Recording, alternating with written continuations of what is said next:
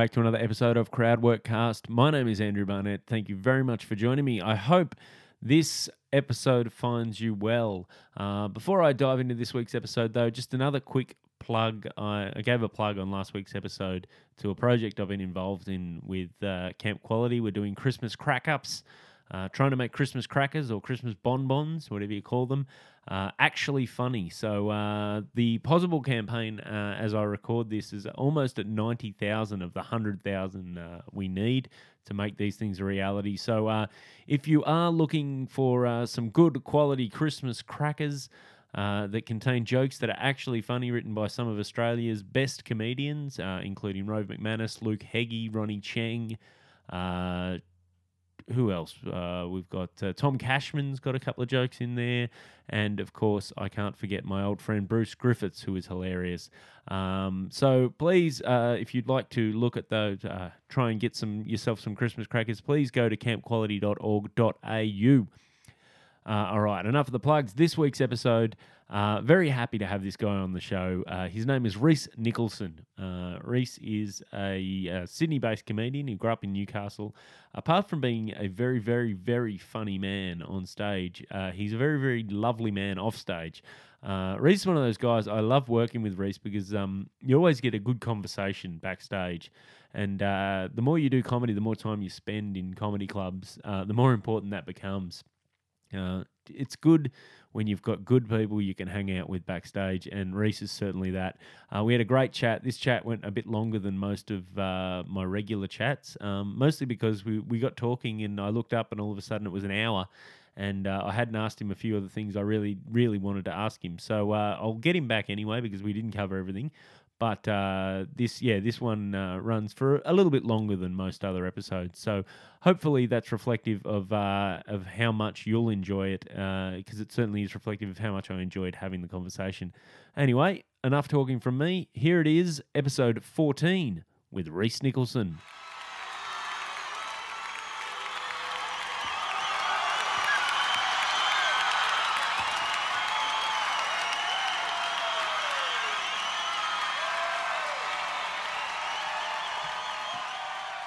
Right, new episode. G'day, buddy. What's your name? My name is Rhys Nicholson. Rhys Nicholson. What do you do, Rhys? I am a. Oh, that is a. Who are you, my dad? Um, I am a, a comedian. I guess I still feel very uncomfortable saying that, but I have no other job, so I guess it's it's what I've painted. Of the corner I've painted myself into. Of all people who feel uncomfortable saying that, like I, I wouldn't like I, I I don't not that I don't believe that you feel uncomfortable saying mm. it, more that I don't think you should feel uncomfortable saying it because you've you've been a stand-up comedian in terms of that has been your sole job for quite a few years now. Yeah, I like to yeah, two or three. Like that yeah. I worked at a theater for a long time and that was kind of my but the more the more I like the I was able to just cut away. Like I still have a an employment number at that theater.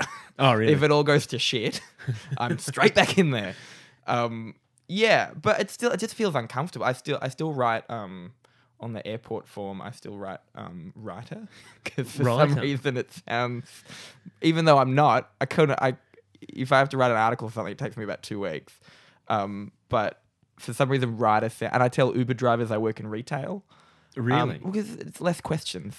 You know, like if I say I'm a comedian, they're gonna have a, and then I feel like now I've got to tell them about being a comedian when it's like. Yeah. Whereas if I say retail, I even I have a whole backstory. I work at a place called what was it? I think it was called Crazy Horse. Um, and I just I live depending on how drunk Horse? I am. It's in Surry Hills. Yeah, and depending on how like it. depending on how I think there might actually be a place called Crazy Horse, but I think it was in like Potts Point or something. But I think I I, I maybe I made it up or maybe not. But um, I think there was a strip club in Adelaide called Crazy Horse. I'd imagine that. Yeah. Maybe you've misheard horse. yeah. yeah. Um. Uh. But yeah, I uh, I'd lie a lot because I don't want to have to answer questions because I think I'm a bit of a fraud. Oh wow. yeah, I don't. I don't know because you're um to working with you at the comedy store. Whenever you're booked a headline, um, mm. your instructions to me as the MC are always, please do not call me the headliner. Well, because it it it gives like a um, indication of there's a big difference between headliner and the last thing. Do you know what I mean? Like the, I'm Well, happy to be the last thing because it's just like Your no matter how self esteem is through the roof. Oh yeah, I'm. I love myself. Well, in some ways, in some ways, I am hugely arrogant, and then in other ways, um, you know, I'll bitch about someone's back to, to no end. Um, but that's probably more low self-esteem things. Um, but headliner gives this like intent, and you know, I'm 26. No one that goes to the comedy store, like a headliner, means like I'm going to tell you things, and you're going to learn. And I'm. No one wants to.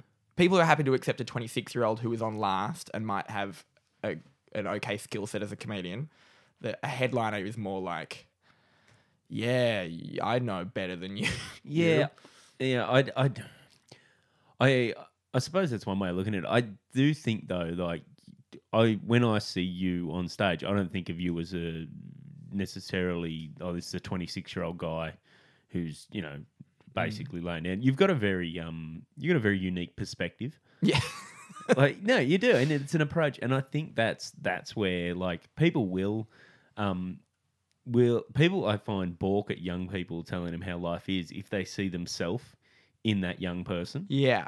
whereas your your perspective is is and the, the way you approach um what you talk about on stage is probably different enough to the way most people are thinking.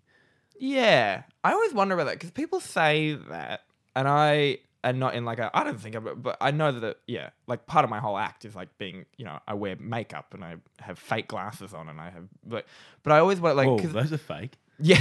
oh my god Oh my god! People get so offended when they because I used to wear them with lenses, and I do need glasses, just not enough to s- spend all the money that I would need to spend, like if I needed to read a teleprompter or something. But Mm. uh, the way things are going, I do not need to do that. Um, but uh, people get so offended. The last time I, someone, an audience member, realized I had fake glasses on, they were like, uh, said, "Well, that's just like wheeling around in a wheelchair." It's like it is absolutely not like that at all. No. No one has fashion wheelchairs. I can tell you, I've done both. Um, I I Yeah. not proud of. Well, not proud of it, but I yeah. One time, it's a long story. I'm going to eventually tell it in stand up. One time uh, on the, I had a weekend uh, when my brother was living in Albury on the uh, at university, and me and my cousin went and visited him, and um, yeah, we're just walking back Friday night, walking back from the supermarket, gone over and got uh, stuff for dinner, i.e., barbecue chook mm-hmm. and uh, walking past the chemist, and uh, they had a wheelchair in the window. Wheelchair uh, for hire, ten dollars a day.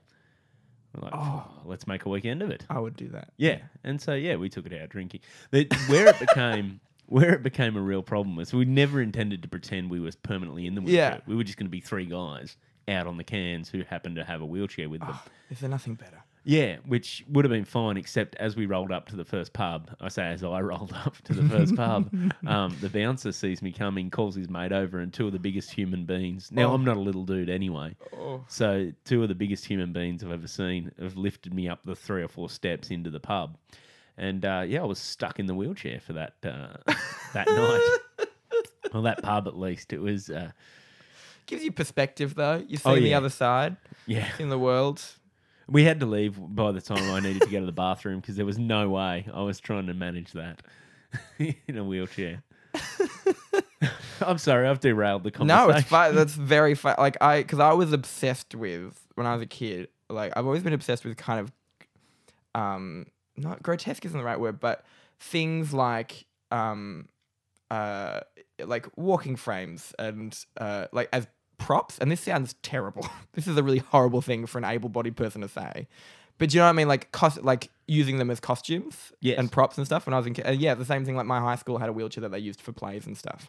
And I used to love like being an eccentric billionaire I, with a blanket over me in, Yeah. the, in the wheelchair. Like there's something about because it, it automatically sets up this whole backstory for someone. And I'm sorry if I'm offending anyone right now who is um, differently abled. yeah, look, I, the, I think too, like, my, and it's, uh, it's hard for me to, to speak on behalf of people who have to, like, it, it's one thing, you wouldn't want to have to live your life in a wheelchair. No. But I think even people who are in wheelchairs can can see that there's there's a novelty appeal of it. Like it's a well, it's the same every time. You remember when you're at school, anytime any kid hurt their ankle or something that had crutches, that was it. Everyone wanted to Everyone use had a gun on the crutches. Yeah. it's like a, and it, there's something about it. Um, because I'm a, I'm I'm obsessed with uh, Amy Sedaris. Yep. She's like a yeah, like that, and she's kind of the same. Like yeah, wigs. I was always obsessed with like wigs, wheelchairs, crutches, neck braces, anything that kind of automatically gave a backstory Yeah. to someone. It's just like neck braces are the funniest thing in the entire world. Yes. Like a like a is that what they would call like that kind of spongy? Yep. Because no one looks dignified with them on. No. Like it's, could- it's an automatic. Oh, Jesus. the, the Pope or the President, no matter Yeah. who, it's having to turn your whole body to look who's next to you. Like there, there is something funny about people without peripheral vision. though. And the only other person that has to do that is Batman. yes, that's that, which is as as a superhero, you got to think that's a fairly large vulnerability too for Batman. That's what I always thought. Like the he, I never quite got Batman. I don't know. I know people have very strong views about him, and I, I don't know why I'm going to this conversation, but come with me. Yeah, Um, yeah, I, he never. He just to me seemed like privilege. As someone who grew up poor, he was Plain. like, you know, he had to like, he didn't really have to work for his super. Like, he doesn't even really make them. No. Alfred makes them. Alfred orders them. Uh, you know, he's obviously a genius and stuff, and a horrible thing happened in his life as well. But like, you know, he, I, I just, yeah, I see him as like a figurehead for white privilege. wow, I've never thought of him in those terms, but um, it's it's interesting because I was re- I've just recently um rewatched um rewatched the Batman Begins. yeah, with um because uh, my my oldest boy started to get into it and he had a I think he was a, day off sick or whatever so that afternoon we we sat down we put it on and um when he the bat roller that car right the first car in that movie Yeah. right the tumbler or something. Whatever yeah the called, tumbler right it's it's basically he's painted black a prototype of a design that was Wayne Enterprises were trying to sell to defense contractors Yeah. surely when that hits the street there's got to be there was more than one person working on that project Yeah. you know what i mean Like it wasn't just um, Morgan Freeman down there building a, a giant car. exactly and i've got to imagine if they're building a prototype they're trying to sell it so there's guys who from department of defense Yeah. Who are going oh, that's that wayne enterprises like surely Yeah. you've Actually, got that guy's build is almost exactly the same as that eccentric billionaire. And Yeah. the, it's always coming from that side of town where the only thing that's on that side of town is Wayne Manor. Like, it's just all these. And by the end of it, yeah, there's so many people actually, yeah. It's, I, you know, I like those movies. I just find, I find it very, um, very convenient. Whereas most Hmm. other superheroes have had their superpower thrust upon them and they automatically kind of go, oh, I have a sense of justice. I'm going to do something about it now. He's just kind of like, I'm sad. I don't, I'm going to scare people. yeah that's a oh, have you seen suicide squad No. See, he plays into that. too. he's one of the, um, so Suicide Squad without oh, spoilers. Um, basically they round up, and it's it's the setup. It's all the the nut jobs, right? Yeah, they're rounding up all the the bad, the the worst of the worst villains, and they're going to try and use them in case there's another Superman type alien who's not um not as noble as Superman. Yeah. you know, you want someone. Bizarro Superman, perhaps. Yeah, so you want you want your um you want a, a gang of villains and Mm. who you can use that are they're able to combat that. The problem being is all the they all get caught, and they all get caught pretty much by Batman. Yeah. You've already got Batman who's defeated at this point Superman. Yeah. What what What I, do you- I don't yeah. get it. Yeah. Why don't just just and there's always this mistrust of Batman as well. It's like oh, and all superheroes. I mean, I guess if you I guess you would mistrust everyone. And that's kind of what the whole I never even finished Batman vs Superman. Oh, I, I was really? watching it on a plane. And I was kind of like, I think I probably got drunk and Wow, now that's a review. I couldn't yeah, finish I it couldn't finish this on when a I was plane. watching like, it on a plane. you know, usually movies, I I watch shitty movies and bawl my eyes out on a plane for some reason. Oh, Um, really? I don't know. I'm not a crier at all. And they've done studies into it. Like people just cry on planes. Just something happens where you just get really, especially if you're upgraded, you just cry happiness. Yeah. Um, but I always, and it, it probably has to do with white wine intake as well. Um, but I just, I end up getting like very, I watch like a dumb movie, like a really stupid emotion. Like I watched um, Saving Mr. Banks or something. That, oh. and it's just emotionally manipulative and it's just Tom Hanks chain smoking the whole time and the music goes and then Emma Thompson cries and then you start crying and there's but they reckon it's something um on planes something to do with uh, because you're either going somewhere or leaving somewhere so you're already kind of emotional Mm. um and then just one little thing pushes you over the edge and maybe the air pressure just forces the water out of your eyes But probably too. You're you're also in a state where you're potentially a little nervous, Yeah. and you've got no control over. Realistically, you've got no control over anything. Anything. Which is Yeah. kind of why I'm not a nervous. Are you a nervous flyer at all? No. I'm not at all. Like, uh, it could also be why wine intake, but I, I, it's never even interested me the idea because it's yeah because it's complete. I like I, don't mind being out of control in those situations. Like Yeah. um, every other part of my life, I'm very much in control, but it's, I don't I don't mind because it's it, look if a plane crashes, I'm gonna die. Yeah. It's gonna happen. There's no very few times do people survive. So whereas I found out I did a cruise ship not long ago and we were in really rough seas and I found out I'm mortally terrified of open water. Oh, really? I had no idea that I was. But if you think about it, like drowning, Mm. lot like ship goes down and it was really it was those big Sydney storms and there was like 12 meter swell Oh god. and this and they're big ships but they're still like you could hear and you know there's just those ship noises like that yeah. and so I'm laying in bed, like, and it's swaying. And we were trying to like walk down the corridors and bashing on the side of the walls and stuff. Like it was terrifying. And I was just laying awake, just thinking, I'm gonna wake. up. And I started having like stress dreams about waking up in my, you know, there was water in the room or like the. I just could. I just kept waking up. Terrifying. And they have these big silver doors in cruise ships that if water starts to come in, um, the big silver doors like just start shutting and they can never be opened again. So if you get trapped behind there, Oh wow.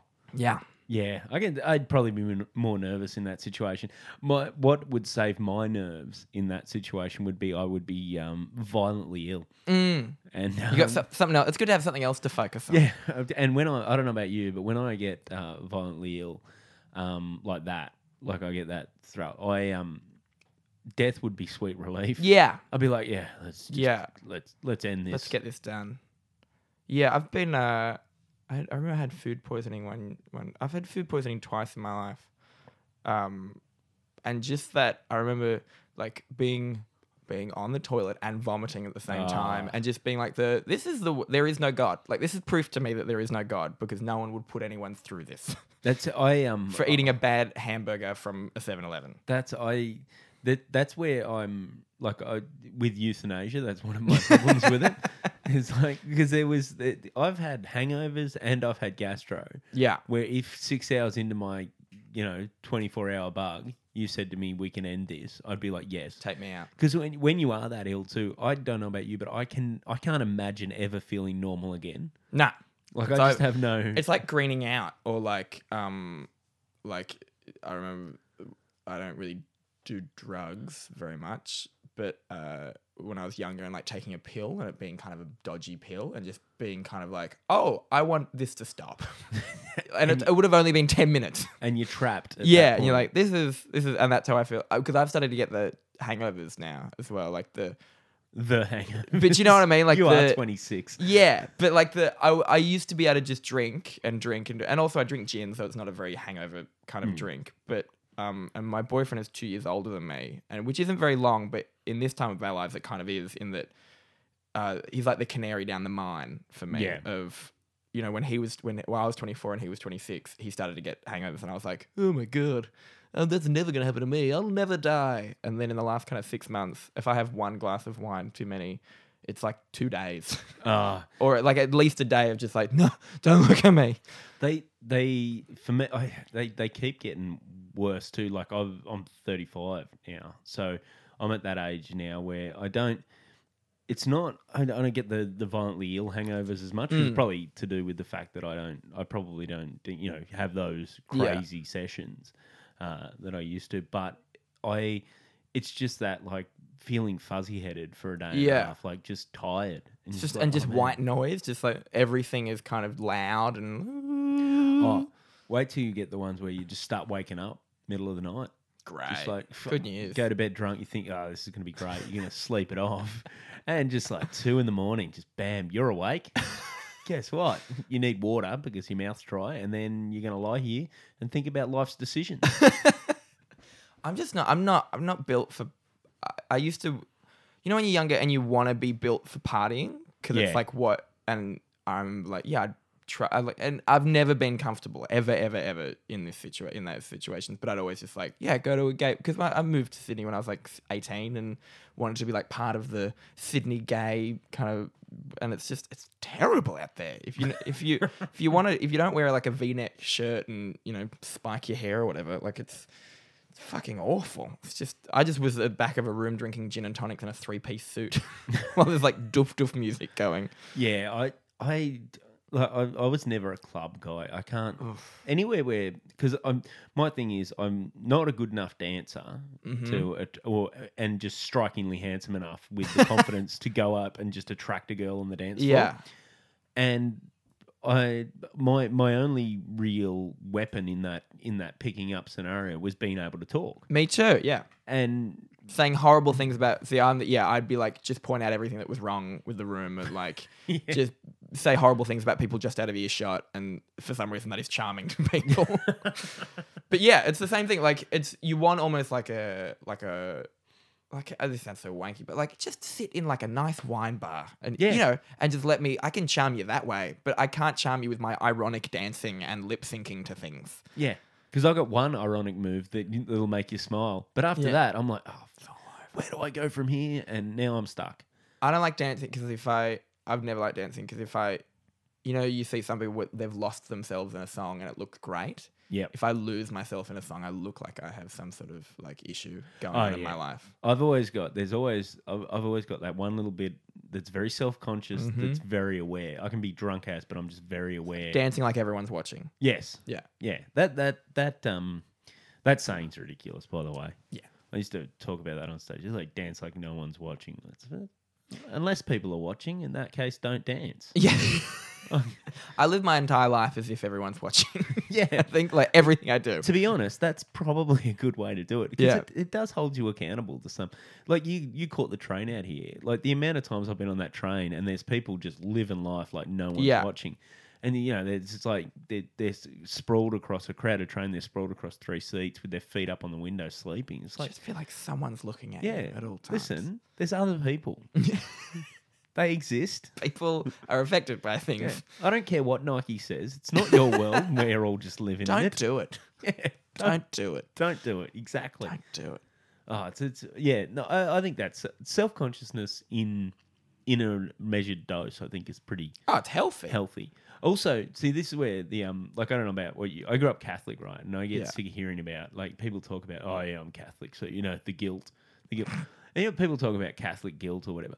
To be honest, a little bit of guilt. If you do something fucked, you should feel guilty about it. guilt is what makes the because I'm kind of my show that I'm attempting to write at the moment is about shame and guilt, or it seems to be like oh I, I it wasn't intended to be, but when I start writing and then I, I look at everything I've written so far and go oh this is mostly shame based, Yeah, but it's I think it's sh- guilt is like a very healthy thing to Yes. have because without it there'd just be murders or just like constant just things bad things happening guilt is the only thing holding us together i Yeah. think at the, for the most part guilt I- and shame guilt and shame, like they, they, and you don't want to be entirely guilt and shame based. No.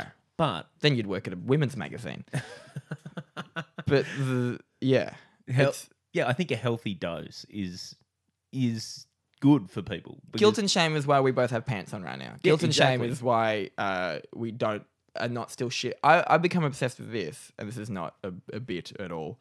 Um, but uh, about like when we started being like uh, there would have been a point when we were like animals and we would just would be shitting.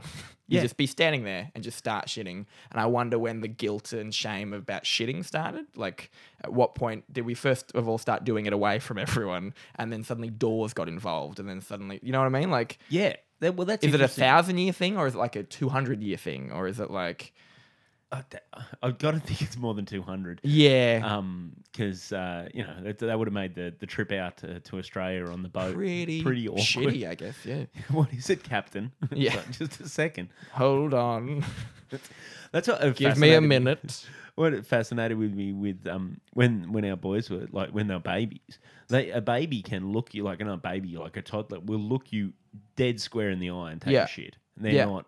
They're just happy. They're not worried about it at all. But one of the actually, it's interesting because one of the ways they say you know your kid's ready to start toilet training is when they start to sneak off to go To behind do something it. to hide. to- so it's like to an do it. inbuilt kind of yeah, it's like an guilt instinct about it. that they- yeah, it's like an instinct that they have. That's a it's. I'd never really thought of it in those terms, but yeah, Yeah, how weird. I mean, not weird, but like, yeah, that m- totally makes sense that you would just something clicks at some point. You'd be like, this smells and it feels awful. I probably shouldn't be doing this in front pe- of others. People aren't super happy when like the baby must notice at a certain point that you know a baby with oh it's got to like because people will hold the baby they'll cuddle a baby they'll around oh As soon as I do this, someone passes me to someone else. Yeah. All of a sudden you're back with mum and Yeah. you know And she looks really mad at you. yeah. So whether whether they're just picking up on that or not, I don't know. But yeah, that that is one of those um one of those things they say with with uh yeah toilet training your kids is you know it's time when they start to Yeah. I never, all of that kind of stuff. That's what terrifies me the, the idea of ever having children is the, just all of those instinctual things as a parent that you're meant to, oh God, I would definitely fuck up a child No. very badly. I got to tell like because people talk about oh I, I don't know if you got the ins one the instinctual things are often just that they're instinctual but two Yeah. A lot of the stuff's not instinctual at all and you just sort of work it out by fucking up Yeah. or and this is the um this is the thing with kids is there's always a million people around who are happy to tell you how you're doing it wrong Takes a village. yeah. Well, and it's just sometimes it just takes a, a crazy woman in the supermarket um, just to approach you out of nowhere. Say your baby needs socks. He looks cold, and uh, Well, your face looks, uh, fuck you. Yeah. See, I wouldn't even be good at talking to the people in the supermarket. I just lose. I d- like my fear is I would definitely have those like, I think I'd I'd accidentally have like those dirty faced kids in the supermarket, or like the kind of I think I'd accidentally have ratty kids and I'd let them say fuck too early, and uh, and there'd be complaints. They'd bite people. Um, yeah, I, I don't see. I can't see you having the dirty faced kids because I'm pretty narcissistic, and I think I just forget about them sometimes. yeah, but also now this that narcissism also plays into your kids are a reflection of you. Oh, yeah, good point. So it'd be like going out with, um, you know, you go out with like an accessory or carrying carrying a, a sh- Yeah. like, taking your stuff as opposed to putting it in, a- in a satchel or a backpack. Yeah. you're just carrying it in an old Aldi bag. you know what I mean? Like that's how you. That could be pretty cool though in the future. Who knows? Yeah, well, maybe maybe if it becomes a hipster thing, you have dirty faced kids. Yeah, I don't know. Yeah, I I do. I go. Th- I mean, look again. I'm 26. I don't know if I even. I think I would definitely like to adopt. That seems right to me. I used to have a joke about you know it's because there's too many kids in the world, and also you get to pick your color, and that's that's nice. um, I think I'm more of an autumn than a winter. Uh, but um, I just think there's just already there's so many kids already. I feel like I would I would feel bad. And also there's a lot of stuff going on in my DNA. my family that we do not need to continue. Let's stop it here, guys. That's it. Yeah, that's that's. Oh, look, that's that's one thing. Like I, I find if you get if you delve into your entire background and all worry about Mm. all that sort of stuff, because look, you know, like we, I had a pretty uh, normal family upbringing, I suppose. and, Yeah. you know, it was all fine. But then, like you know, in terms of genetically, like my family is, you know. Doesn't seem to be a whole lot wrong, and then you know you have problems with, then you have the problems that crop up with Hands out of off. nowhere. Yeah, yeah. You know what I mean? Like yeah, yeah. So I, I don't know. You can worry too. I see. I would think we're. I think we're getting because we're getting so good at being able, like scientifically, to be able to you know pinpoint problems and all that sort of stuff. I think sometimes too, you, we we start to worry about them before they come around. Yeah, exactly. Which you know, Have I- you ever done one of those DNA things? No, but I've I always really kind of want to. Yeah, I really want to do it. I just find out what what exact sort of mix of race I am. Yeah, what's going on in there? Because I mean, I'm pretty pale, but then also like my grandmother. There's pictures of her with like. Like, there's a point where it kind of just stops in my family that we Oh, don't really? really because we also we did my father's side. My dad, my dad was born in Scotland and grew up in America, and he has like, um, his sister did like the crazy ancestry.com thing and got it way way way back, and then it just stops. like, oh, what happened? And the names kind of changed. Like, it used to be Nickel, and then it turned to Nicholson, and then like, you're like, what happened? What? And like, there's an old one of my my great grandfather was a vaudeville comedian, Oh, really? and yeah, and that's what this that was his wedding ring. Is this ring? And oh, like- wow. That's yeah, nice. yeah, it's all right. Um, Vaudeville. Yeah, or like vaudeville, like Scottish vaudeville, like the he was a comedian. Yeah, in, that's- like you know before the time that they had microphones. yeah. But um, back when it's uh, that's that's real. Like it, the he probably did the kind of gigs that most comedians now would be like, no, I'm not going on. yeah, exactly. Like the he had a double act with his wife Poppy, and with Poppy and Jimmy Nickel, and they did like a, I say I say like that kind of Ah, that's fantastic. yeah, very weird. It's it's weird to think of how um, entertainment has changed so much. Like what? Even the last five years, like, or ten years. Well, even here too, with like stand up comedy, I feel like when when I was a kid wasn't as commonly known. No, we're definitely in a boom at the moment. Yeah, which is um TikTok. yeah, which is worrying, isn't it? It's like we're in a boom. Why aren't I rich? Um, we're just waiting for another financial crisis, and then it'll be over. Yeah, but it's uh, it's like if, I feel like audiences now are more attuned to uh, like the setup of comedy and what to expect. And Yeah, I mean the fact that people are going to listen to this podcast is proof to me. You know what I mean? Like the Yeah. the whole the whole concept of podcasts and watching people just sit around and talk about comedy and life is proof to me that like I will I will be I've I've listened to other episodes of it and it's very interesting and I think it's you it used to be just we would find this interesting Yeah. and now people are really obsessed with like the craft of comedy and and you can even like I, I notice that even on stage now you can say you can call a bit a bit or say things like callback or you know that's the callback or and they even you know what I mean like dumb Yeah. little things like that like they're not skits anymore the Oh. public doesn't know them as skits That's what I love when um I love when you get someone who's not comedy savvy, like you know family Yeah. members or whatever. that's, Oh, you're still doing your comedy skits? How are they little going? comedy skits what's your backup? There was a Yeah. guy there's a friend of the family not yeah well, not really a friend of the family anymore. But he what this is one of the when I was about uh like I must have been just about to turn 19 because I moved here and I was visiting Newcastle where I grew up and he was drunk this friend of the family and just was like so you still In doing this comedy stuff? Yeah. Yeah drunk, weird I know right? Yeah it wasn't um you know it was one of the one days that we Yeah, are allowed yeah. to drink in, in Newcastle um no a lot of alcohol a lot of meth and uh and he'd said something like um so what's your backup and I was like oh I don't really and he's like oh you should probably have a backup and that was the one thing that made me just go well I'm not having a fucking backup because of this douchebag and anyway so and you know his life fell apart and he went broke but anyways we don't need to talk about it But that's um the other thing too with that.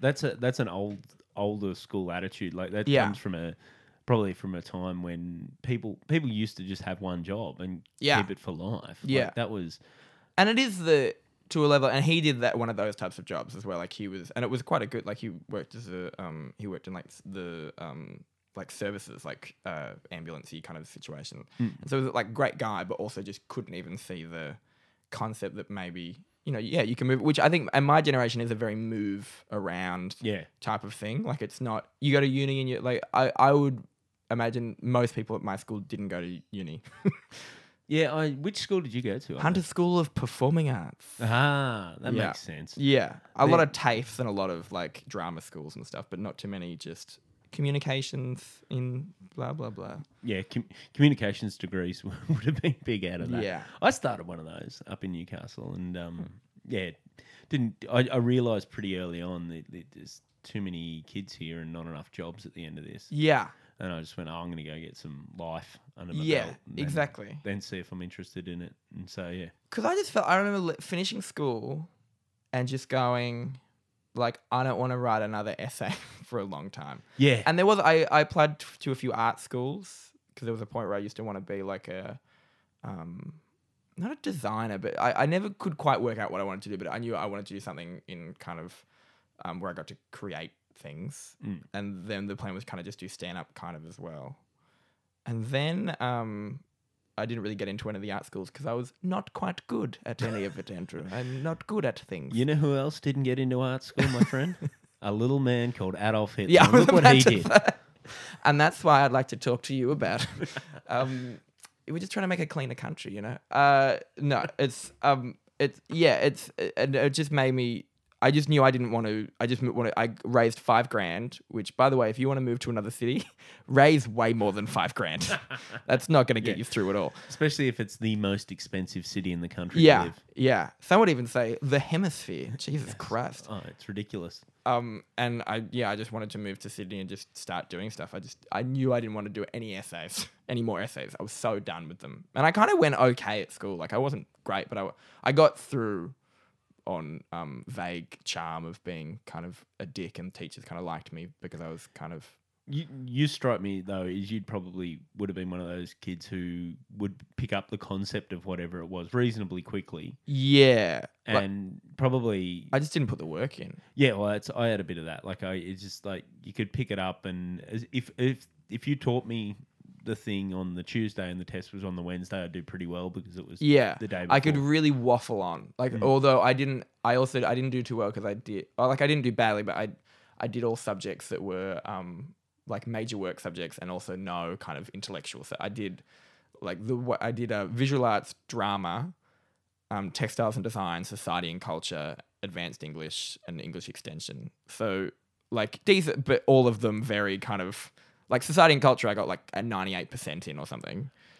And Um, then I'm just thinking I did society and culture I did Mhm. um what was what was your pip on your personal interest it was project? about um it was called comedy is all about the timing and it was about um the change in stand-up comedy so there was already like writing and i've still got it somewhere i'm quite proud of it it's like Oh, a- it's the only time i've ever written like a thesis nice about something and it's just it was about um whether um attitudes uh, whether society has changed whether comedy changes for society or society changes because of comedy? And i use kind of examples of like um you know uh like satire changing the scape like something like snl changing a political sta- scape. Or did that and like the role of women in comedy is, used to be the joke and now they're kind of it was kind of around the time that hitchens had just written that article about how women weren't funny i don't know like it was it's still pretty vague but it was it, it went all right I'm just realizing how how recent you were in high school compared to me. Um, that's it. No, that's interesting. So, what do you like? Like, so how do you feel that like on that? Because I've been thinking a lot about the, and I read an article. I wish I could attribute it to the person, but um, about how stand-ups in some ways have become the new public intellectuals, yeah and how that's probably not what stand-up should be aiming to do. No, I like I and maybe we're both a little bit the same in that we, I think we both treat comedy. This is just an assumption, but we both treat comedy where, yeah, I'm happy to like say things within my stand up. Yeah. but I'm trying to be funny first. Like Yes. most of my jokes are dumb and dick jokes, and but you know if I can get a little something in there, I'm happy to do it. But I'm not. I'm definitely you know some comics just like definitely a kind of no you need to say something and they need to leave that comment like the other night i was, I was doing it the i was at the comedy store the day after trump um had gotten in and kind of didn't really mention it too much because people every time i did people seemed quite upset Yeah. and they've come Oh. to watch a show to not think about the fact that the world is burning That's exactly, and that that to me is, I got I got a few things. One, it's they haven't turned up to for me to lecture them on anything. nah If I want to change their mind, they've turned up because they want to laugh. So Yeah. that's my first responsibility is to make them laugh. If I can, then throw an idea in there, yeah A little Um, something for later then that's fine. But once again, my first responsibility is to laugh. And two, I I feel like because I, I call it the Jon Stewart effect. yeah um, because it it's it is a it's a basically because it's a monologue. There's no right or reply. So if Mm. you if I'm up there preaching, you know, whatever I'm preaching, then if someone in the audience isn't agreeing with it, they don't actually get a right of reply or go, "Hey, what about this?" and get you to expand on it. You get to encase a whole argument um, on your own, and you get to you get to even like if you're good, um, you get to set up. Um, oh, okay, you know, here's another way of looking at it, but then you get to run the counter argument as well. Yeah, lot of ways. exactly, If you're yeah. really smart about that, you'll run the counter argument and run it obvious in an obviously weaker way, yeah so that there's so that it, you know your point of view seems like um, yeah you know so you and also you don't seem like biased or yeah. yeah But um, but and so there's there's this idea there around because you hear people all the time. It goes, oh yeah, stand-up comedians. Um, you know, one of the things about them is they're all. Everyone thinks stand-up comedians are all depressed. Mm-hmm. They're all um a little bit uh, crazy, and they're all um highly intellectual, Mm. like highly intelligent. Which spend some time around them. I know some of the happiest idiots I've ever met in my life. I was gonna say, there's some great, like there are some very very smart stand-up comedians, but there's also some very very not smart stand-up comedians. Yeah. and you, you can't like it's a, it, it is really one of the things I love about comedy is you you just meet the range of people yeah. from backgrounds and points of view, and like I know more conspiracy theorists. Oh boy. in comedy than I do any from anywhere else. But then you get the total opposite end of that too. Some very politically engaged people, Yeah. who are, yeah, who are very much more fact based, and so, yeah. all right, sorry, Yeah, the, I the, sound link, the links make sense. No, no, I'm not, but I agree. Like the, and you know what? For the most part, I can't be bothered to talk to either of those groups of people when I'm backstage because I got my dick jokes to do.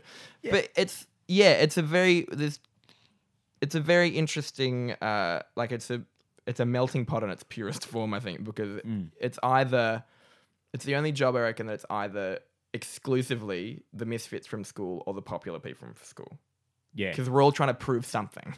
yes, exactly. And like, you know, a lot of people, yeah, you're right. Like a lot of people think that we're like, we're all these, we were all not popular at school and we're all like got these deep seated. And look, a lot of us do. I have a lot of issues, Andrew.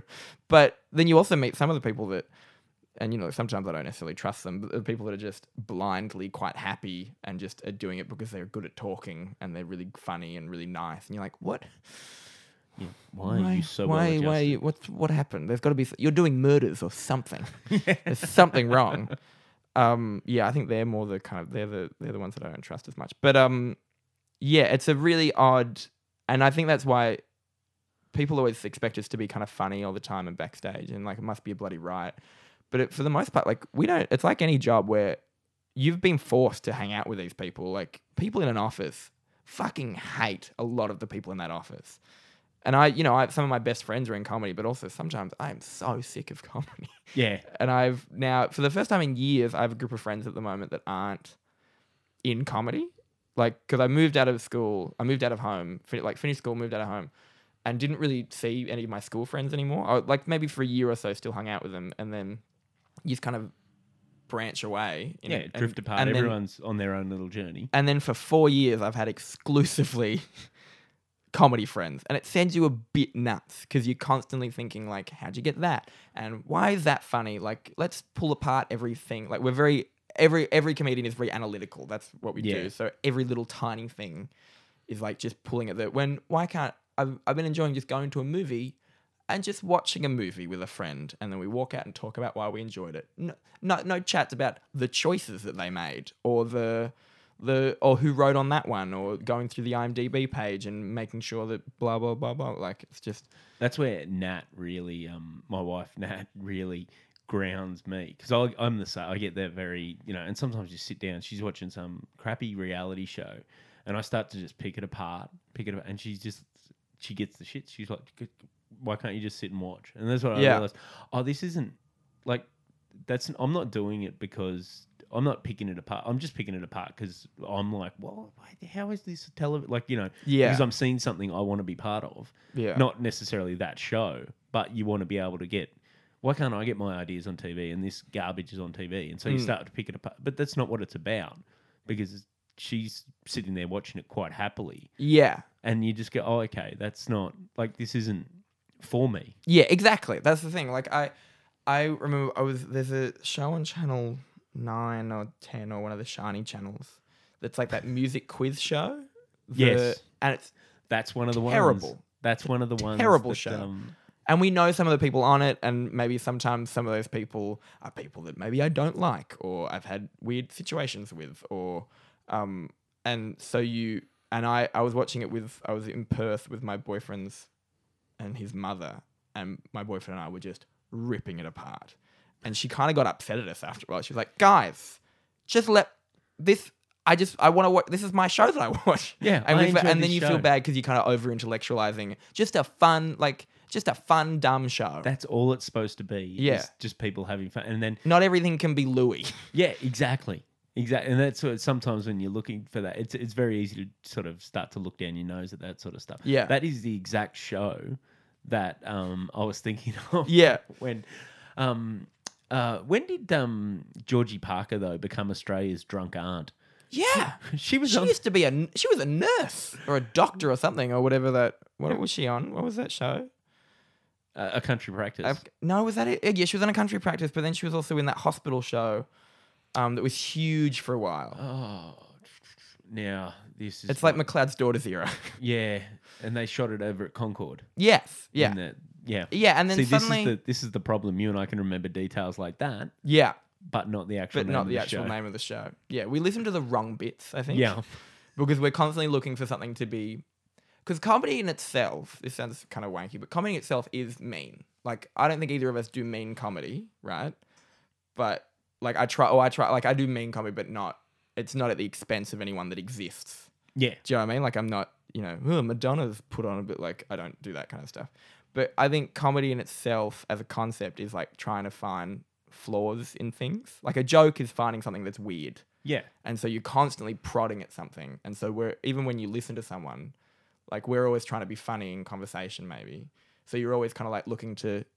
well no you said something wrong there so you try and yeah. point You're it finding out the flaw or the Yeah. yeah.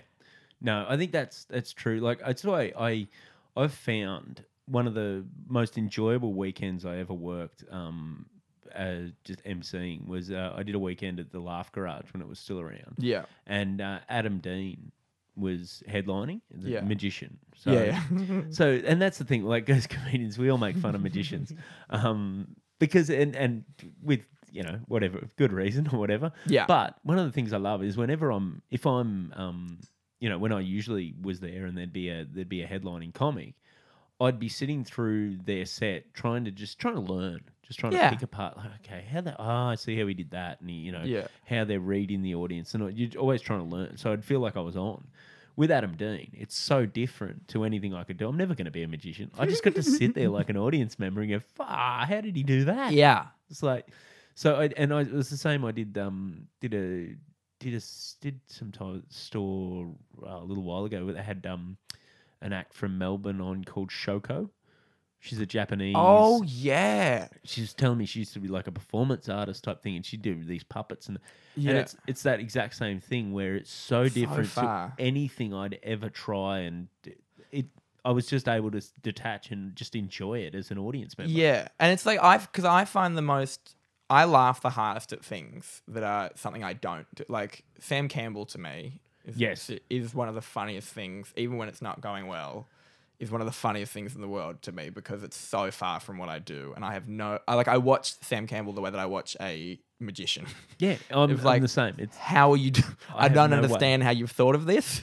yeah, You've gaffer taped like a you know a dog throwing a ball throwing thing with an orange. Like I don't, know, but it's so dumb and funny, and it's the same as like say the Pajama Men or like um yeah, just things that are so far away from me that I just like you. Yeah, you watch it like a baby having keys jangled in front of you. yeah. It's it's something completely different to yeah. Where and I actually can laugh at those things. Whereas when I'm just watching stand up, I'm kind of like, oh yeah, Oh, it's a good bit. no, I get that.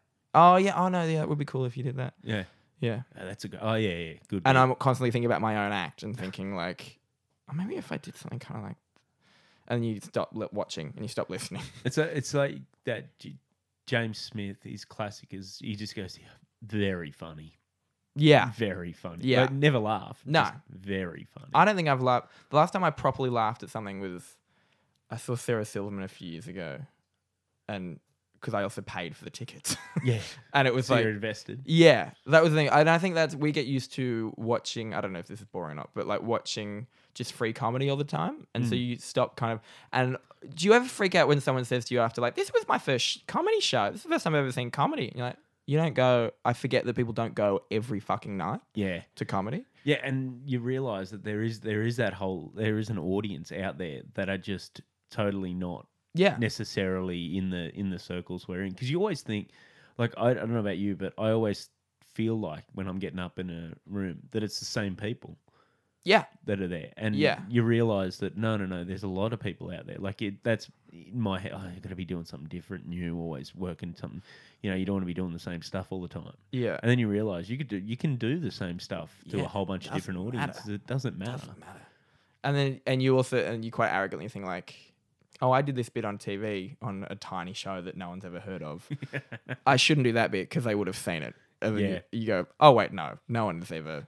Like I remember because I, I did the gala this year, terrifying and exciting, but I did a bit that is like, and I remember freaking out because it's like one of my favorite. It's one of my better bits. I did like the mugging Yep. story, and then I thought, well, I've got it. This is just gonna be burnt. gone now. It's over. Absolutely not. You really realize how people do not Yeah. really watch the gala. I did about three weeks after it where I wasn't really doing it. And then I kind of did it a couple times and it still worked. I was like, oh, right. Okay. Well, this.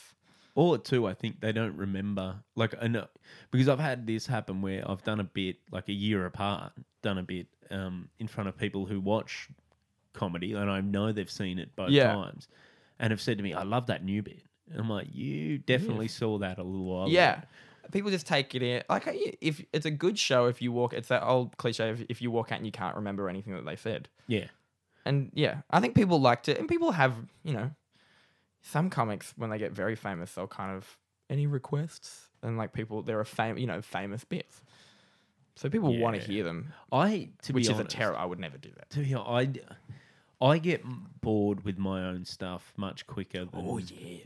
than I, and and I think you can. T- you ever get that bit that stops working as Yeah. well? And you can't, you don't know why. You don't know why, and then you listen. I've I've had that, and I've listened to the recordings a while after, and go, oh, I can tell why. It's because you don't sound like you're. Dead in the eyes. Yeah, you sound Go. like you're just reciting something. You're not actually Yeah.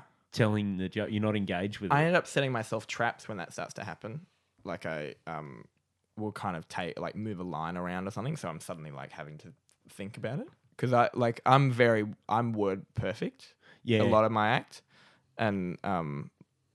So I almost have to do that so I don't seem like I'm ba ba ba ba ba ba ba ba ba ba ba ba. But but like we even did a gig, gig a couple weeks ago, the Crow's Nest one, where I felt Yep. like I was very just scripted and just waiting for the noises to happen and just waiting for the becomes very kind of primal at that point. I make this noise and then you make that noise and then I make these noises. You make that noise. See, you can though. You've got um, you you've got performance chops. You you I, I've noticed this with it. There's guys um who you're very well like your stuff's very well written, but it's also you perform your comedy. Mm. Whereas I feel like I tell my moving. comedy at people. No, you've got you've got the kind of timing. We're just sucking each other's dicks now. Um, but the you have the kind of thing that I'm obsessed with. That like, and Hannah Gadsby has it as well. And like the you don't have to. I feel like I have to be constantly moving and shouting, and then doing quiet noises, and then making weird noises to like make a room. But you can stand there and r- like do your jokes and perform like you perform but and kill a room the same way that I can kill a room by constantly moving like they're just two different things but it's also I like it's the it's less I feel like I need bells and whistles Yeah, and yeah, I don't know. I, I feel like I don't. Like, I'm I'm obsessed. My obsession at the moment is I want to have gears. Um, and this Mm. came out Mick Meredith. I remember talking to him one time. He just got off a cruise ship. He was telling me how old the. He said, "Oh, it's just all old ladies." I said, "Oh, how'd that go?" He goes, "Oh, don't worry, Barney. I've got gears." and I was like, "That was the perfect way of summing it up." And Yeah. it's- you know, Mick Meredith. That is exactly what he's got. Like Yeah. he can, he can kill any room yeah, he, c- because he can he can read an audience and he can adjust all this stuff. Yeah. that's my my obsession at the moment, and I feel like like I'm sometimes too feet planted too. Like I, I wish I had more of that performance stuff. Like you, um, Cam Knight's another one who really can just perform. Mm. I think I kind of learnt it off him really, yeah probably because when I first started at the comedy store when I was like 18 and I wanted to be I really wanted to be Sarah Silverman very far away from what I do now but like but I, w- I used to just stand there and I used to have I used to embroid swear words on like collared shirts. And I used to wear skinny black jeans on stage and like had huge fucking hair. And then um and just would say just really horrific like I had a bunch of like AIDS jokes and like just really horrific angry. And he kind of uh, just by watching him and growing up in that kind of for the next two years in there just watching him just learn how to do a joke. Yeah, it doesn't need to be kind of like and then i killed him. Like you know just that Yeah. kind of st- and I was homeschooled, like just the classic open micer kind of bullshit. Yeah, And he- classic open mic and pull back and reveal Yeah. structure. Cam kind of taught me to um, like joke, joke, joke, joke, joke, joke. Like it, it's not just one punchline. It's like you can in five minutes you can pack like fifty punchlines in Yeah. there if you want. Like just bang, bang, bang, bang, bang. Never stop, never stop, never stop. Um, but uh, him, yeah, him and weirdly um, Dave Eastgate as well. Both both good performance comedy. Yeah, That's what I loved. Um, because you and I have worked together most commonly at the comedy store. yeah. Um, but that's I think I said to you one time we did the casino together. Oh boy, yes. It was um no, it was one of the first times I got to actually watch you from the front because at Yeah, the comedy right. store you sit out the back and I'm usually hosting, so I'm just watching on that tiny little monitor. Yeah. I don't get to go out, and you I you don't get the full nuance of the performance. Yeah. And so I love it. And uh, You say a lot, like, because I was emceeing this weekend and you find yourself just saying, sounded great to Yeah. everyone. yeah, Oh, yeah, It was great. Oh, it sounded great. yeah. Oh, gee, they liked you. Yeah. Gee, that's oh, they Yeah. ki- they killed Yeah. that bit, and you hope they know which bit you're talking about. Yeah. so, Yeah, exactly.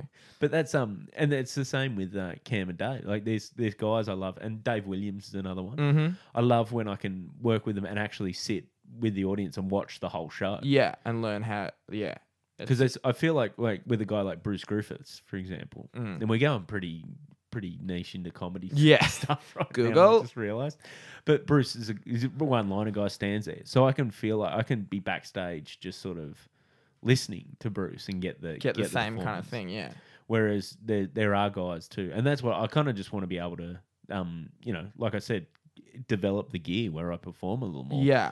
But the other thing you notice is, uh, do you find it funny when you see people doing stuff that's not naturally them because they feel like they've got to? It took Do that. me years to kind of work out what I do and be the, what I kind of in the suit and the glasses. Like it, but uh, it took me years to yeah to work out, and I think it takes everyone years. Yeah, you you when you learn um, to write things that you think are funny as opposed to what you think the audience will find funny coming out of you. Yeah, Like I've noticed. I've noticed lately. Like I talk about influential comedians. The Sam Campbell you mentioned before, Yeah. silly stuff.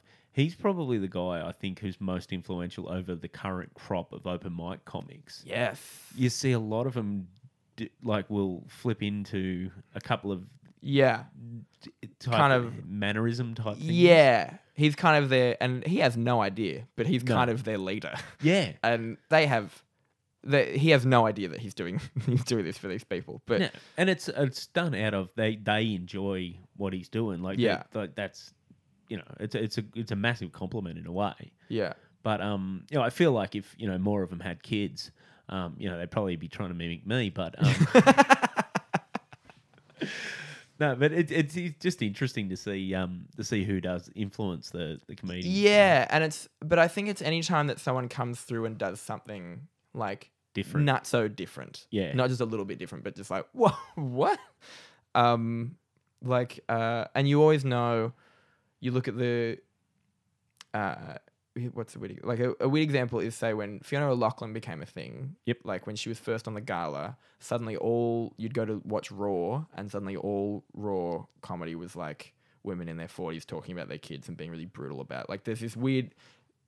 It, whoever hit because it, it becomes a when someone's new in the zeitgeist, it becomes attainable for Yeah. open micers, and so you're like, oh fuck, I should start talking about that. I should be way more brutal. And like the amount of um, I remember when Demetri Martin became a thing, the amount Yep. of open mic that was guys being weird with a guitar and just saying, you know, acerbic one-liners over the over the top of a guitar. It's like, oh wow, you.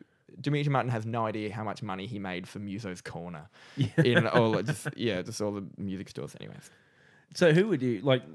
You basically so you moved to Sydney and straight into comedy. How, Yeah. How did you start in comedy?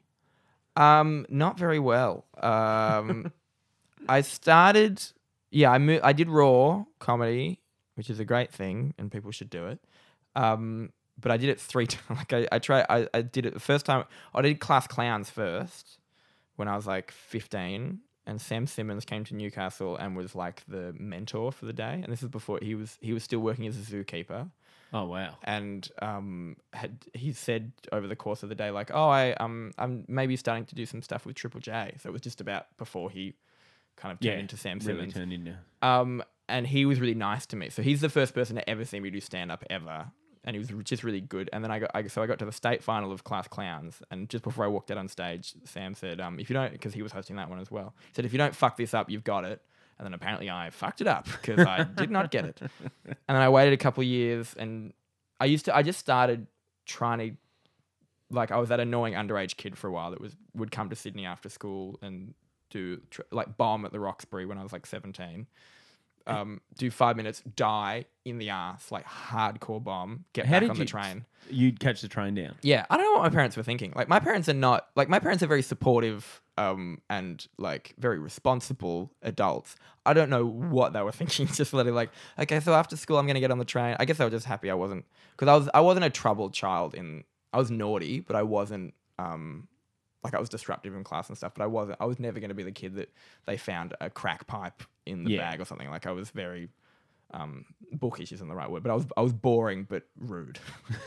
Uh, um But yeah, they probably too like that from a parent's perspective is probably there's worse things for a kid to be trying to focus on. It's Yeah. like, oh, they they want to do like it is reasonably. I just uh, want to make jokes. Yeah, I just want to make jokes. It's something. Oh, what what's he spending his time doing? Oh, he's in his room writing jokes. Like yeah, exactly. there's a Um, million worse things. Mum even still says like, we didn't really, we just knew that you were quite passionate about. it. We didn't really understand, but we just kind of let you Yeah. do it. Like, great. That's that's Sure. great parenting. That's the Yeah. exact level of uh, hands on slash hands off that you sort Yeah. of want. Like, because you know it'd be weird if they went fully over the top with it and we're trying to, you know, I know you need to be working on your jokes. yeah, and then um, you know, like stage mumming, yeah, stage stage. mumming stand up.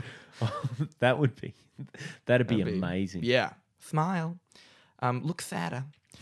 But I did that, and then I did Raw, and I, I auditioned for it three times, and then on the last time I got through to the final, and then just kind of yeah, just got a went to Melbourne Comedy Festival for the first time, and was like because you get flown there and you do the and so kind of you. But I'd been gigging for the last two years, but very poorly to no response. And the Ori the the um, Yep. cl- club in uh, like comedy room started in Newcastle, and I used to be kind of the resident MC there for a bit, and was very bad. But I, I was just starting to get little chops. Like I hadn't gotten the writing worked out yet, but I was starting to get like the how to be comfortable on stage and not freak out all the time and not be nervous and if someone shouts something out, not to shit yourself. I was going to say, what a great room to learn that into the Oh. And that would have been back when it because it it got it got very comedy savvy for a little Yeah. while. Um, when I first started doing it, there it wasn't comedy savvy. It was still the occasional blow up because they turned the footy off. Um, Yeah, people would be mad. I was on stage there once. I was, in, and I went through a lot of weird. There was a point. There was a. You know when you think about choices that you made very Yep. early on, you're like, why was I doing that? Um, like there was a night where I had like a fur coat on for some reason, and just decided to wear that on stage for some reason, and um, uh, uh, always very very strange costume choices for me in the early days. Um, but but it it did teach me to be. It almost almost to my detriment at first because it taught me to be really aggressive Mm. and I was so you know when the Ori first started, yeah, like, there was a night where a winning football team came in chanting, and I had to like go for two for two with them, um, like and just shouting back and forth, and it taught me to be really vile, kind of. And so when I moved to Sydney, suddenly I was saying cunt all the time, and like on stage, and I was really violent on stage and really rude and crude and awful. But that's um that goes back to learning those gears. Like Yeah, there exactly. are there are people probably who've been around you know quite a number of years there now that you know we probably both worked with yeah, that wouldn't ha- necessarily have that gear in that Mm. like if that football team were Oh yeah, and it in. can still it's come out of me since. Like as in I don't really do it anymore. I do I'm quite different on, on like very different on stage now. But if something kicks off, I yeah can you've you've got the ability to it comes know out of me got- like a snake.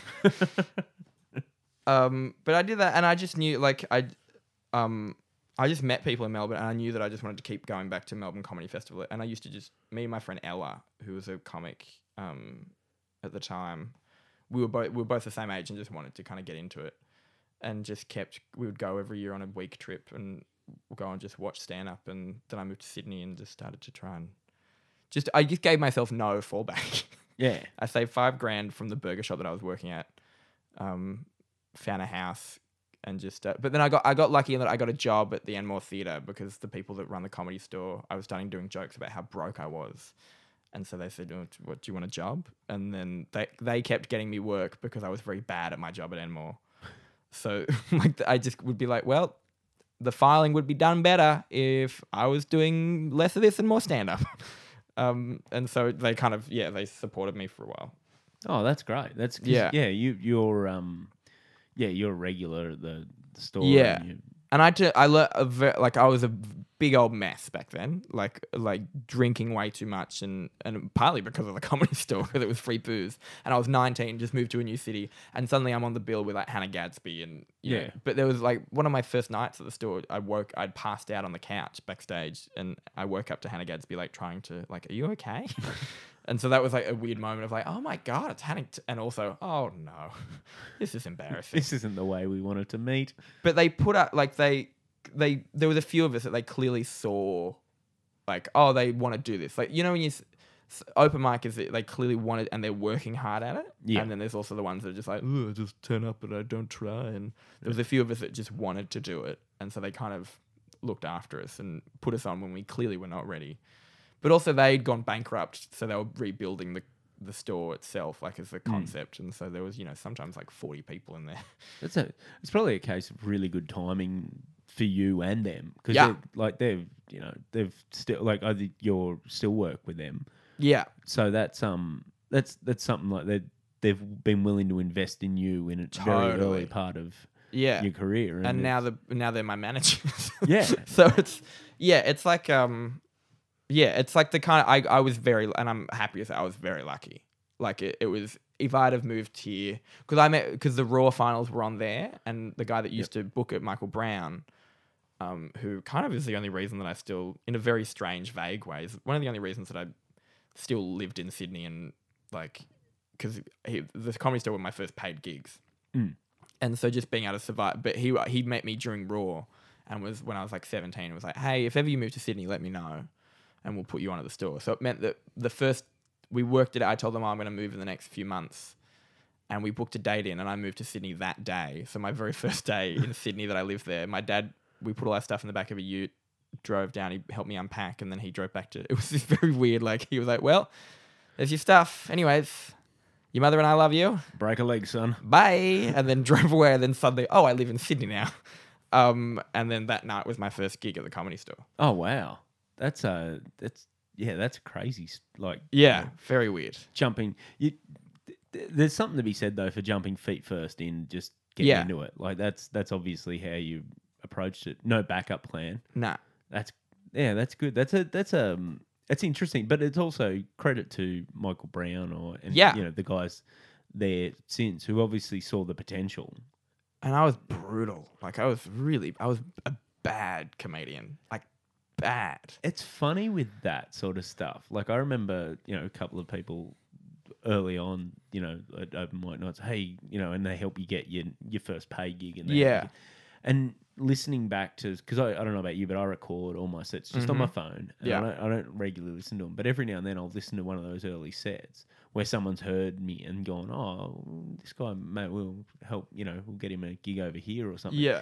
And now, like at the time, I thought, wow, they've they've recognised that I'm doing pretty well. Mm. But now I listen to it and go, I, I don't think I would have heard what they heard. No. Like, I don't know how they picked it. I think I have like a sympathy isn't the right word, but a, an affinity to like if you know sometimes if I'm booking a show for something, there'll be people like sometimes nut jobs in this industry, but you can see from like I'll do a couple gigs with them and you can kind of be like, oh, you really want this, and you just haven't quite worked out How? how yet, and you watch it happen. Like um, uh, who's an example of it? Like not someone that I've, but um, I don't know, someone who just worked it out, and suddenly Yeah. they were um, like uh, Katie Birch, work like was always very good, but then something happened, and then in six months she became like incredible. Yes. Like really, like bang. And uh, John Cruikshank, where it just happened. Like they go from kind of like, yeah, they're pretty funny to like, fuck, you totally know what you're doing now. They, I, I often talk about that as um, I think of that as they they get a handle on what it is about them that's funny, why they're funny. Yeah. like they get real good control of it. And like it's Crookshank's exactly the Yeah, it happened about a year ago. He's always been around and he's always been great.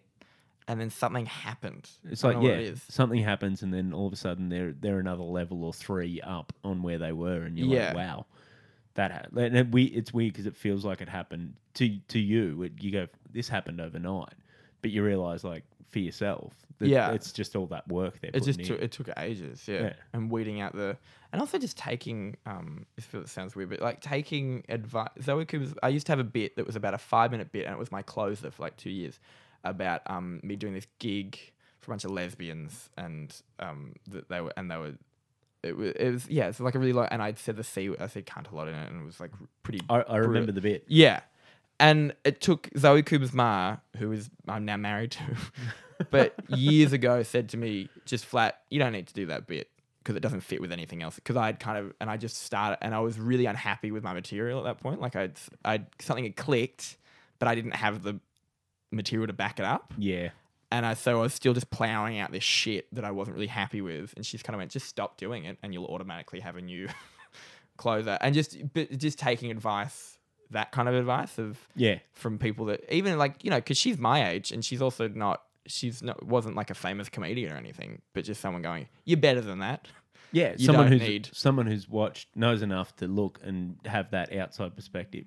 I remember I had this bit for a while I was doing, and it was just never worked. It was a bit that sort of had three beats. Yeah, and uh, I remember, and I my favorite beat was I'd had I'd do that last, and but it was never really getting what I felt like it deserved, like make Mm. audiences uncomfortable and stuff because it was talking about racism and, and Yeah. stuff like that, and um, and I remember Matty B saying to me, he goes, um, I reckon that'd do better if that, but you, the the line you say at the end, you you do that first, yeah, and then use the other two as tags, and ever since then it just became a reliable bit. yeah. It's Because- just the it's an outsider. Yeah, just exactly. Going, just move that. So easy. yeah, Why don't you see it?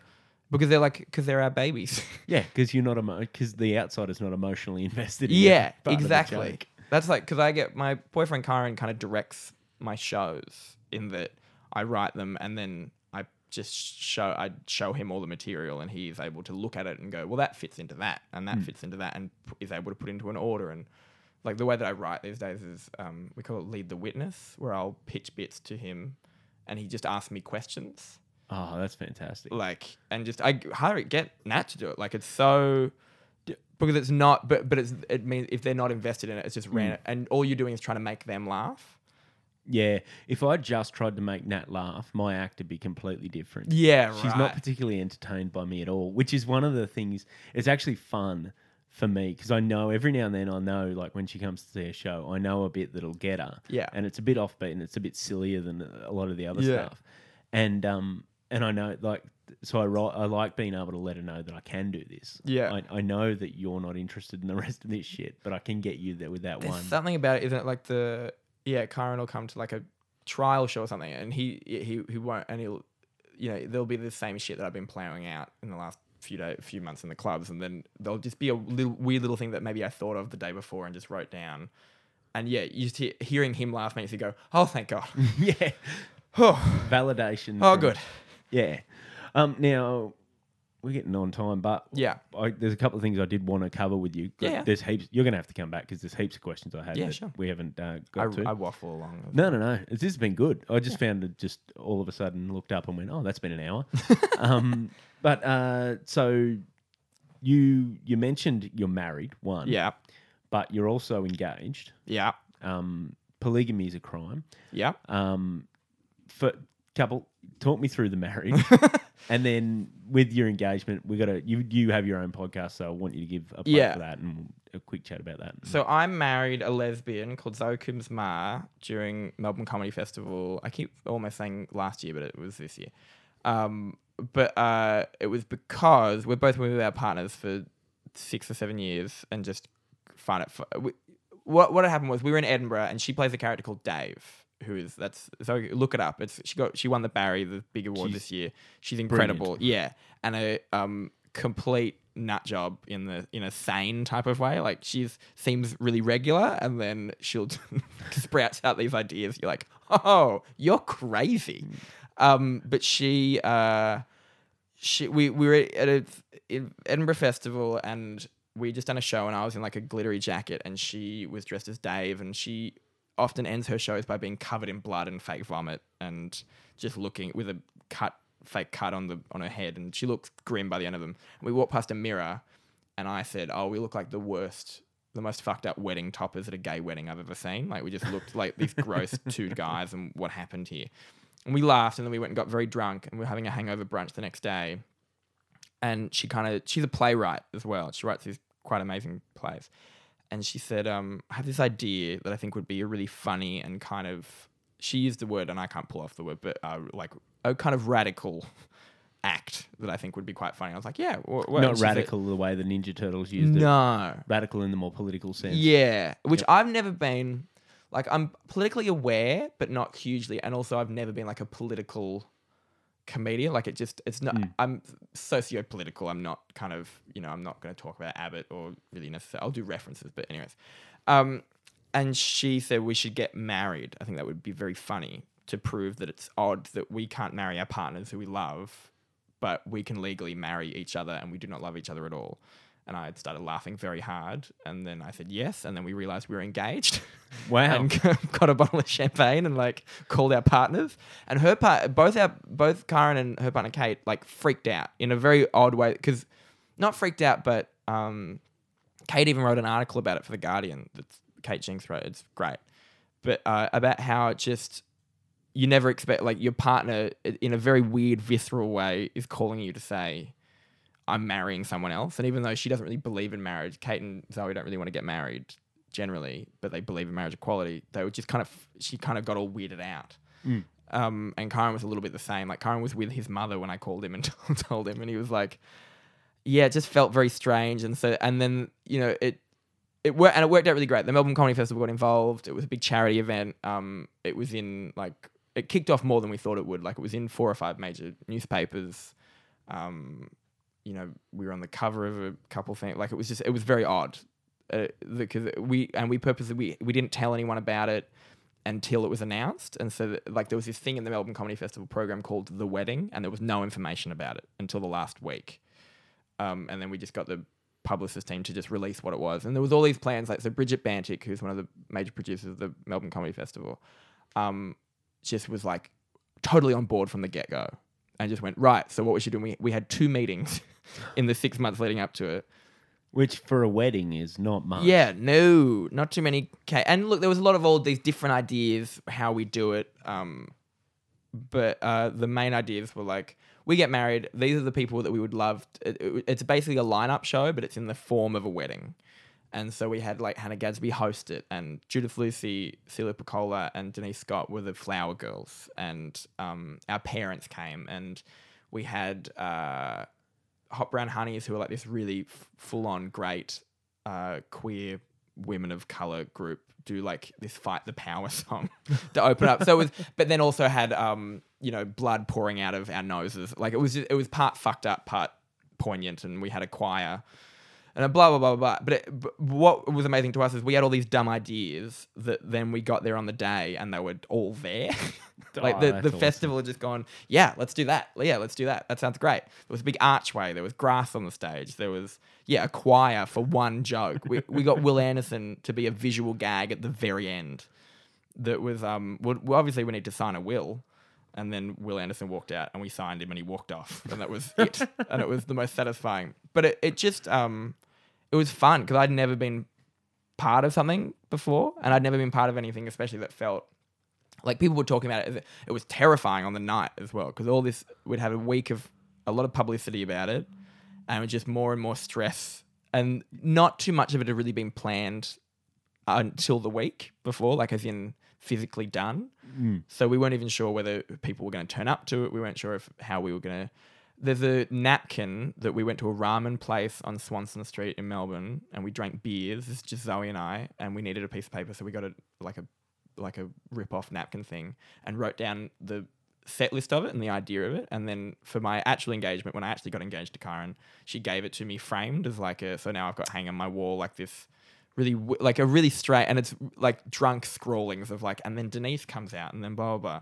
So it's it's an odd thing to have this like That's a- memorabilia, Yeah, what an awesome piece of memorabilia. Yeah. though.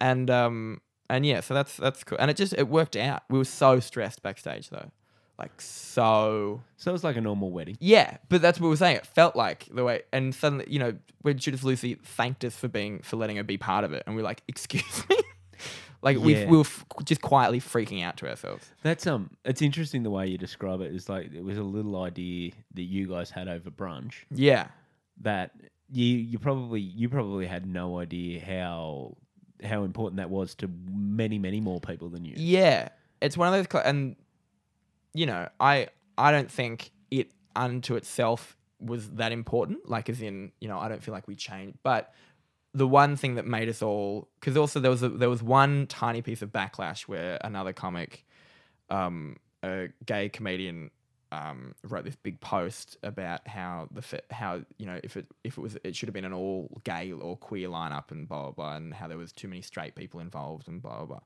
There's a whole bunch of yeah it was a whole thing that Yeah. got sorted out and um good luck to them in their tiny room at trades hall next year but um yeah, yeah. Yeah. Don't take on the Melbourne Comedy Festival. and they It's were mad competitive they were enough. mad as well it was nuts that that's um see to me that sort of stuff like you look and being totally outside of like the, the gay community obviously that um that idea that it has to be all all from the gay or queer community Yeah. community that that it's not equality well that's the Not thing like the, inclusive. the point you're trying to make is about marriage equality not Yeah.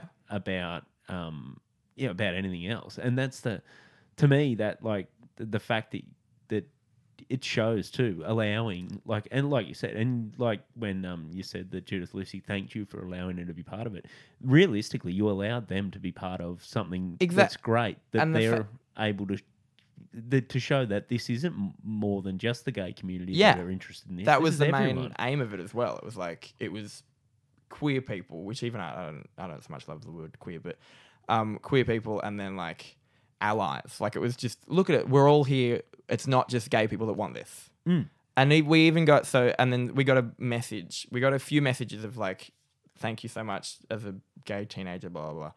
Um, but then there was this one particular one that was like a guy came to the show, um, went home, went back to the hotel that he was staying at, called his parents, and came out to them. Like hadn't wasn't Oh, wow. out, and then That's- and he said I went home and kind of pl- was planning the rest of my week of traveling, and I just decided to just call my family and tell them I was gay because it just I just felt like it was safe to do it and blah blah, and so it was just this really like, huh, like this dumb idea that we thought of in a gross restaurant in Edinburgh suddenly, and look, we had very I personally had very little to do with, like, you know, the putting together of it, but Zoe was the brain child of it. Like she kind of was the no, not the brain. She was the brain of it. Like she Yeah. she's so incredible and so smart and so funny and knows how nuance works. You were more and- the muse to her. right? yeah. Or I was the one like I, I was the one that'd say, "Oh, it'd be funny if you vomited in this bit." Mm. but that's and that's the way. mate. You you were you were the muse for the whole idea. yeah, yeah. That's, and that's it. That that's it. It just felt good, and I went home, and I tell you what, it's the happiest I've ever because we both got nominated for the Barry the day the week before, and so they used that as well to and just being able to be a Barry nominee, and and this sounds very wanky. It's the only like self promotion I've ever been happy about is, and then being able to be part of this dumb idea that turned out to into a big thing was like, oh, I'm actually like doing something. Yeah. it's like really satisfying. I'm not just doing dick jokes. I'm part of something. There's something nice to being part of things that are that are bigger than you. Yeah, basically. And exactly. that- that's I think It was um, nice to be a cog. Yeah, and that and that's um that the, the, there's something incredibly satisfying when you realize like something you've been doing is part of a much bigger thing and Yeah. and you feel like yeah you do feel like you're part of something and that I I remember seeing I, I wasn't down in Melbourne but I remember seeing the post and everything and it, overwhelmingly positive and like you said it was in the major publications like it got really Yeah. interesting good coverage and that was all and that was like kudos to the Melbourne Comedy Festival as well for just getting behind it as well. They they didn't have we were worried because they're a state because they're a government thing. We Mm. thought, should they really be like getting Nah. behind it? And they just kind of went, nah, fuck it. We'll just do it. Yeah, it's uh, well, it's it's there's nothing wrong with government agencies aiding go, um, political Yeah. or making you know social statements. That's, yeah. that's kind of what it's always. It's one of the reasons arts, the government Is is it in good? arts, Yeah. Is to to be able to say that this these are these people making a statement. You know, the government's not endorsing or it's, Yeah, it's allowing exactly. its it's facilitating open conversation with its citizens. Yeah. And it just yeah, it just felt good to be. That's So awesome. good on them for backing us. So now let's go on to now you are engaged Engaged to a man. to the man you actually want to be married to. Yeah. Kyran Kyran. Wheatley.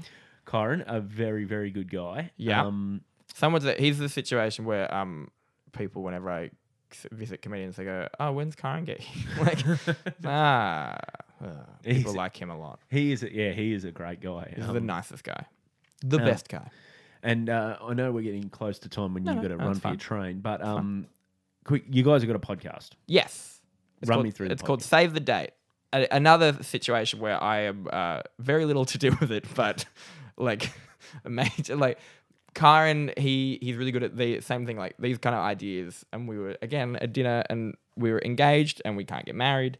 Um, and so he had this idea of a podcast called Save the Date, where we it's just it's an interview based podcast, and we also have Lane Sainty who um, works in news, and she kind of gives us she specializes in kind of queer news and gives us updates. So she's in Canberra. Queer news. Yeah, or like she works for BuzzFeed. I feel so like she, I'm missing out now. like political kind of yeah like Yeah. she understands the nuances of parliament that i do not at Yeah. all and so we're able to call her and she explains it to us like we're six years old um which is good for an audience who probably aren't. Sometimes I think like like if you watch the, the proper political reporting, that's Yeah. spoken in a language sometimes that needs yeah that needs that translation, and that's probably a great filter. and i kind of play the ro- like not play but i'm the one going well what does that when you say it's blocked in the senate what does that mean Mm. because i genuinely don't You're um you're speaking on behalf of the audience. Yeah, and that's what we wanted. We wanted to like a kind of because there's a lot of these types of podcasts out there of those types, but they're all they're kind of hard to just. We wanted to make one that you can just hop into and kind of the first ten minutes is you know it's and it's week by week, but it's also us talking about our relationship as well and how it it's kind of putting. I think we wanted to put two faces to just the idea of we are engaged in this country and we can't and so we kind of talk about how we feel about it and then we talk to you know we spoke to erik jensen who um, is the editor of the saturday paper Yep. and he just kind of took us through the media's handling of it and then we spoke to jeffrey winters who's a young gay liberal and so which was very strange having a liberal in our home but um but just he took it from the other spot where who he is a young gay liberal who is pro gay marriage but living in this but also liberal mind like is Yeah. So political running as a liberal isn't, isn't uh, necessarily one issue. yeah exactly and so he's able to, he was able to explain it to us in a very concise and clever yeah so it's just it's called save the date and at the end of every episode we try and um uh save the like work out who when when could we get married do you think and as in the last few months as we've started doing it it's kind of changed where people were like oh maybe you know april 2017 and to now after all the plebiscite stuff is done and they're not going to do anything it's kind of it feels a bit of a, we're even kind of talking now about how we're going to morph the podcast because it's it's not going to probably happen for another four to five years What's what are your thoughts on that? The plebiscite being I was, I, you know, I was anti plebiscite, um, only just because it was so much, fifteen million dollars uh, just for chucked at either side of it, and to me, it just you know who's one of the things that I asked in the podcast was like who's looking after what they can spend that money on, say you know, because the the for the plebiscite could put on the side of a bus, um, you know, gays are going to steal your children, or like, you know, not that, but you know what I mean. Like, what is what is hate speech and what is facts, and Yeah. you know how are we funding it, and and also just it was just an expensive, dumb thing when they can just pass it. We know through polling, you know, although if we've learned anything in the last couple of weeks, that polling doesn't Yeah. always tell you the right thing. But you know, it's I forget what the statistic is at the moment, but it's you know, it's it's sixty something percent want gay marriage, um, and then the other ones probably doesn't even affect them. But I can't believe anyone can get passionate against it. Like Oh, it's I, crazy. I, for me, the position should go from doesn't affect me to passionately for it. Yeah. like because really, like, and that's my thing. Like I'm a big fan of marriage. I'm, I'm Yeah. married, happily married. I don't understand. Like the, the the one argument that gets me is the um the that, that drives me nuts is oh you know it devalues marriage or you know what is how how like you know if if anyone can get married to anyone else then you know how does that affect my marriage? Yeah, it doesn't, doesn't. affect your marriage. Your marriage is entirely personal. It's between you and the person you're married to. Just fucking Like- let people live. when there were those couples that were like, wasn't there a couple in Canberra that were like, um, well, if gay marriage is passed, then we're getting a divorce. I'm like, cool, enjoy, enjoy that. they they found a nifty loophole Yeah, what do you like? Are you just in an unhappy wedding and They marriage, don't and you just want to be to? married yeah It's that's just, all I can think it's just, a, it's a very odd. Um, you know, it doesn't. I'm not one of those out on the streets marching kind of, but I, I'm engaged and I want to get married, and it just it does infuriate me. Um, I know that there are other issues. There are bigger issues in the country.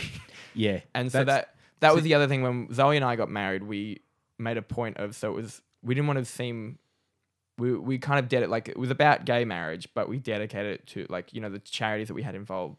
First of all were Minus 18, who are like this youth queer network that does incredible work for mental illness. Yep. But then we also made a list of all the other charities that, that we were giving to that were like um, kidney donation and asylum seekers and because we were anyone who was waiting in a line that was our kind of idea anybody waiting for something and so yeah like organs and stuff like that so i just feel like gay marriage is one of the ones that can come off quite um Yeah, it should be whingy. ticked off pretty easily though. Like, Yeah. it's, it's it's an easy like okay because you go oh okay it's not the biggest issue we're facing. yeah It isn't the biggest issue that the country's facing, but it's one of the simplest. yeah and let's, it's also let's just tick it off, move on.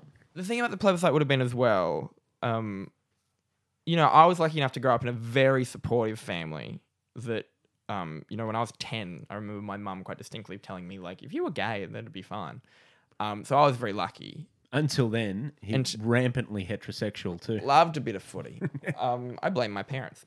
Um, but uh, if a plebiscite meant that they were giving $7.5 million to be able to legally put on posters that um if like say you're a gay teen or a gay kid and you see on the news someone saying you what you are starting to realize that you are you should not be allowed to get married and you are a different part to this society and it's just dang- it was dangerous Yeah, to be honest, um, my my main objection with the plebiscite, and this this is going to sound a little callous, Yeah. is I my main objection was not around the, the you got to protect the the feelings and the Yeah. the- because I part of me thinks like as a in an open society that we can't make political decisions based on people's feelings. Yeah, that's, that's part of totally. and and I totally understand the damage um, that it would do, and I'm glad it's not because Yeah. my view to that, my counterpoint to that was, well, all the the people like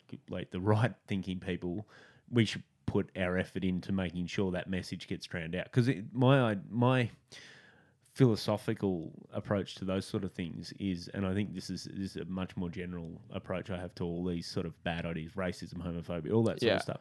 Is they're ideas, they're bad ideas. yeah But you don't beat bad ideas by suppressing bad ideas. You beat bad ideas Yeah. by better ideas. totally And this and it becomes self evident how bad they are. Like um and you know I, this is easy for me um to say. uh, Obviously, not having not grown up in you know with those uh, as a as a gay man, but um so then I think part of me is like okay, let's get this in the open and let's have the real dialogue yeah and say, and it becomes so evident so quickly that it's not, you know, that that, that all that stuff is just bullshit. Like we can, you know, gay marriage isn't going to affect anyone Exactly, other yeah, yeah. people who are gay who are gay get married. Yeah, yeah. that's- It's just such a silly. I kind of had a on the latest episode of a podcast. I kind of had a bit of a not a meltdown, but because it's just it's not something that I think about on a daily basis. Like I'm very lucky. I'm I live in, um, you know, I I, I live in Sydney in a major city. I'm a white male. Yeah. like I'm okay. I'm fine. Um, and so it's not this. I don't feel constantly put upon. But then I, the other day, I just yeah, I just had this kind of meltdown on the show of just like, why are we still talking about it? Like I'm purposely, like just do it and let's just fucking move on. that's one of the things that gets me too. Is that, who's living in a world where we think that gay people do not exist and do not exist in the exact same way that heterosexual people think that do not have relationships where they want to get married. Yeah. They want to look and like like you were talking about Zoe. Zoe does they don't necessarily want to get married. Well, but I'm sure they want to be able to make that choice for themselves. Yeah, exactly. it's not a well. It does, luckily, like oh, lucky for us, we don't want to get married anyway. Yeah. That's bullshit. They you you need to be able to make that choice for yourself. Um, and I, would, like, I did the whole thing. That whole drives me nuts. And the, the idea of the plebiscite is as, aside from you know, the, like you said, the the risks around the campaign. We elect our politicians. That the whole point of our democracy, the way we our democracy is, we appoint them to make decisions Yeah. for us. you They're- sort it out. they're enabled, like they're they're constitutionally enabled to make that decision. Just do it. Just do it and have the vote. If it doesn't pass, it doesn't pass. We'll come back and do it another time. Yeah. We we- that's where that's where the grass the grassroots work gets out, and we, you know, you you start the campaigning and you start to lobby. But Yeah. there's no point lobbying your MP if they're not allowed to actually have the vote. Exactly.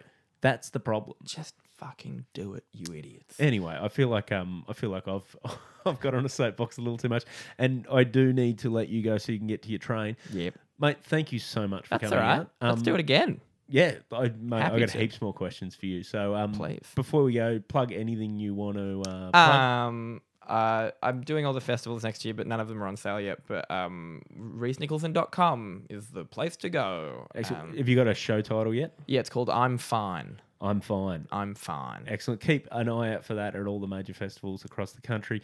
RhysNicholson.com. Thank you so much for coming in. And uh, give uh, Save the Date a listen too. Have a listen. if you want to hear um, some really. Uh, Spoiler alert: We don't get married yet.